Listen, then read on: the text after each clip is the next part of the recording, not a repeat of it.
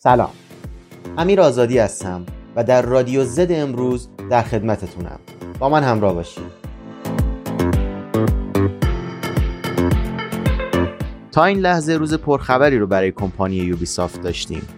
تو اولین خبر میریم به سراغ بازی Prince of Persia Sands of Time چند وقتی میشه که شایعات زیادی پیرامون این بازی شنیده می‌شد.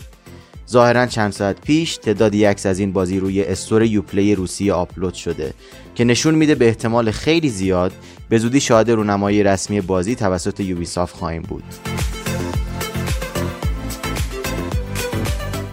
تاریخ رسمی انتشار بازی های Assassin's Creed Valhalla و Watch Dogs Legion برای کنسول نسل بعدی اعلام شد. به نقل از یوبیسافت این دو بازی به همراه کنسولهای نسل نهمی مایکروسافت یعنی Xbox Series X و Series S عرضه میشه. Ubisoft گفته که نسخه های نسل نهمی این بازی ها از resolution 4K و تکنولوژی رهگیری پرتو یا همون ray tracing بهره می‌بره. این دو بازی در تاریخ 20 آبان ماه امسال بر روی تمامی پلتفرما عرضه میشن.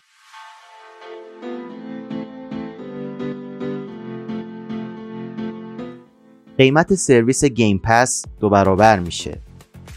مایکروسافت دیروز اعلام کرد که سرویس Game Pass با سرویس EA Play ادغام میشه.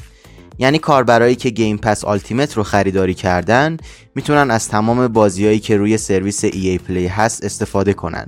بازیهایی مثل فیفا، NHL, UFC و Battlefield به دنبال این خبر اکانت رسمی توییتر مایکروسافت اعلام کرد که قیمت سرویس Game Pass از 5 دلار به 10 دلار تغییر خواهد کرد. البته اونو اضافه کردن که کاربرایی که قبلا Game Pass یک ساله رو خریداری کرده بودن تا تموم شدن اشتراکشون نیازی به پرداخت پول اضافی ندارن. این تغییر قیمت از تاریخ 27 شهریور ماه اعمال خواهد شد.